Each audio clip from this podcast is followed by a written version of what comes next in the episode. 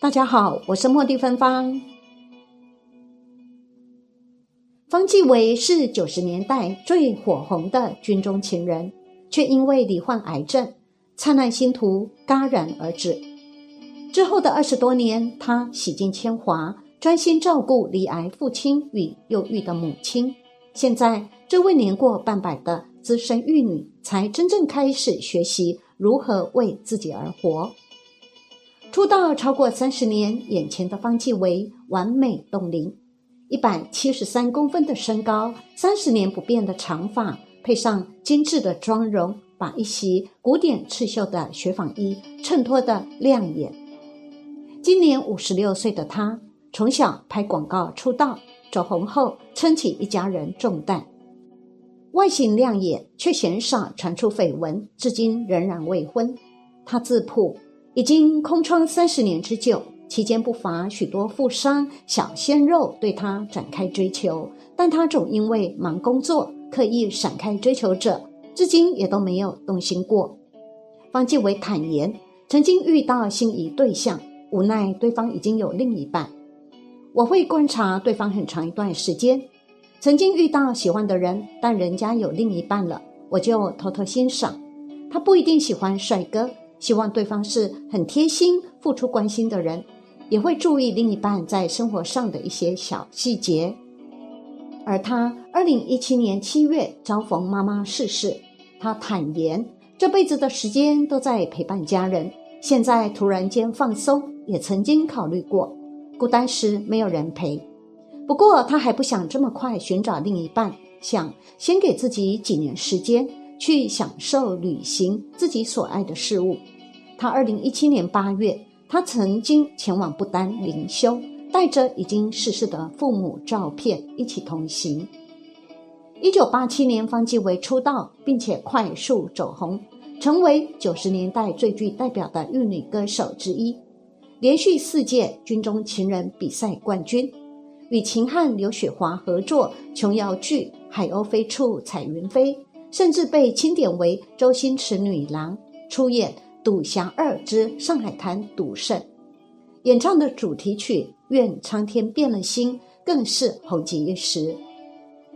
光鲜亮丽是方季韦用命换来的，三十场、五十场起跳的巡回演唱会，满满的通告，闹军表演。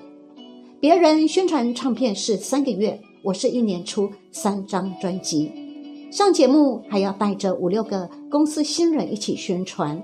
方季韦回忆着，在严苛的演艺圈竞技场上，方季韦过着唱到清晨一点，然后四点又得起床拍外景的生活。荧光幕前保持完美，私下总得饿肚子，牺牲睡眠。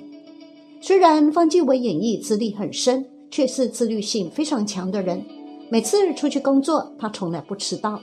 若和工作人员出去吃饭，他会很贴心的。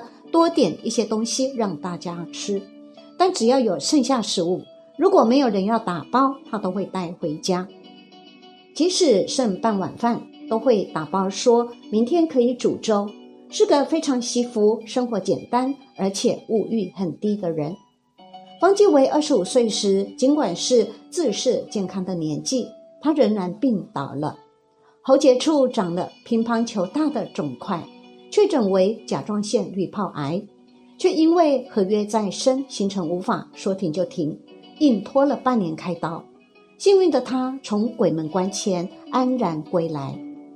方季韦在万华长大，家境小康，却因为父亲为人作保，一夕间负债千万。五个兄弟姐妹中排行老大的方季韦，从小就扛家，一有机会就上台唱歌。收红包赚钱，与父母感情深厚的他，离癌不是担心术后没声音而断送大好前程，也并非埋怨为什么是自己。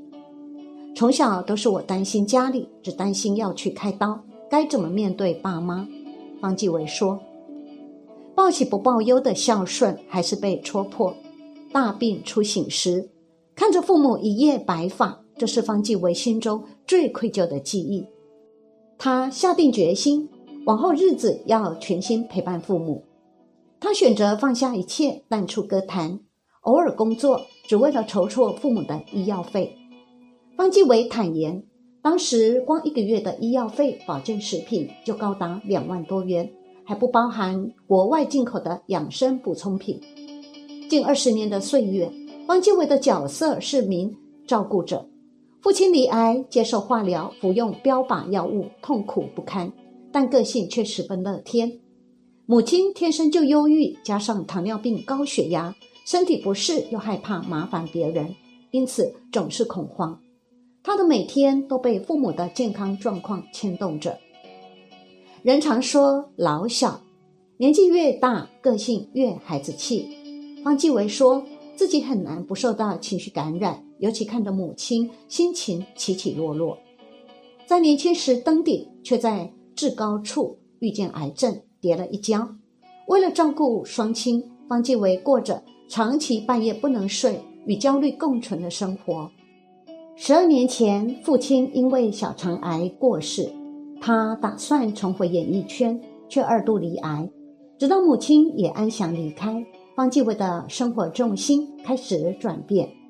近年来潜心修佛的方继伟透露，曾经感应到王母回来探望亲人。妈妈过世时，他是以为出家人送别的形式送妈妈最后一程。我用温水及粗盐帮妈妈擦澡，擦沉香油，在她身上贴符咒。但在帮她穿衣服时，她身体本来是硬的，但一说帮她换红色休闲 T 恤时，身体就变软了。因为妈妈喜欢穿休闲一点的，他怕妈妈走不开，无法放心的走，强忍住悲痛，要家人不要在妈妈面前流泪。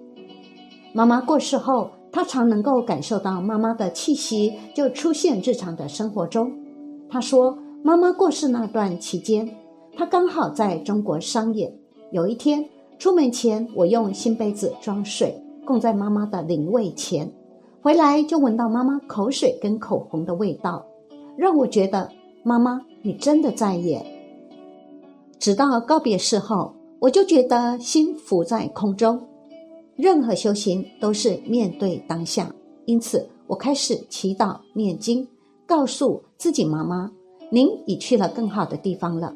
心放下，对在世的人及离去的人，才能真正的安心。受家庭的影响，方继伟信奉佛教，虔诚拜佛的他，曾经发愿要在台湾与大陆建一百零八座佛塔，祈求两岸和平、国泰民安。到目前为止，我已经建了六十四座，第一座就在大陆的五台山上。这些塔都是方继伟和朋友掏钱亲自建造的。只要哪里有寺庙跟他联络，他就会把塔运过去建造。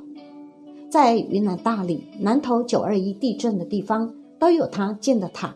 他甚至在日本的高山上也建了两座。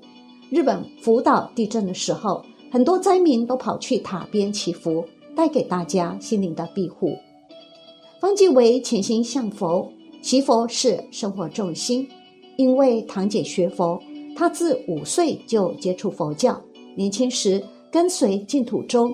师承广清老和尚的弟子，后又接触藏传、汉传佛教，前往西藏、日本，曾经发愿盖一百零八座的佛塔，也已经快接近完成。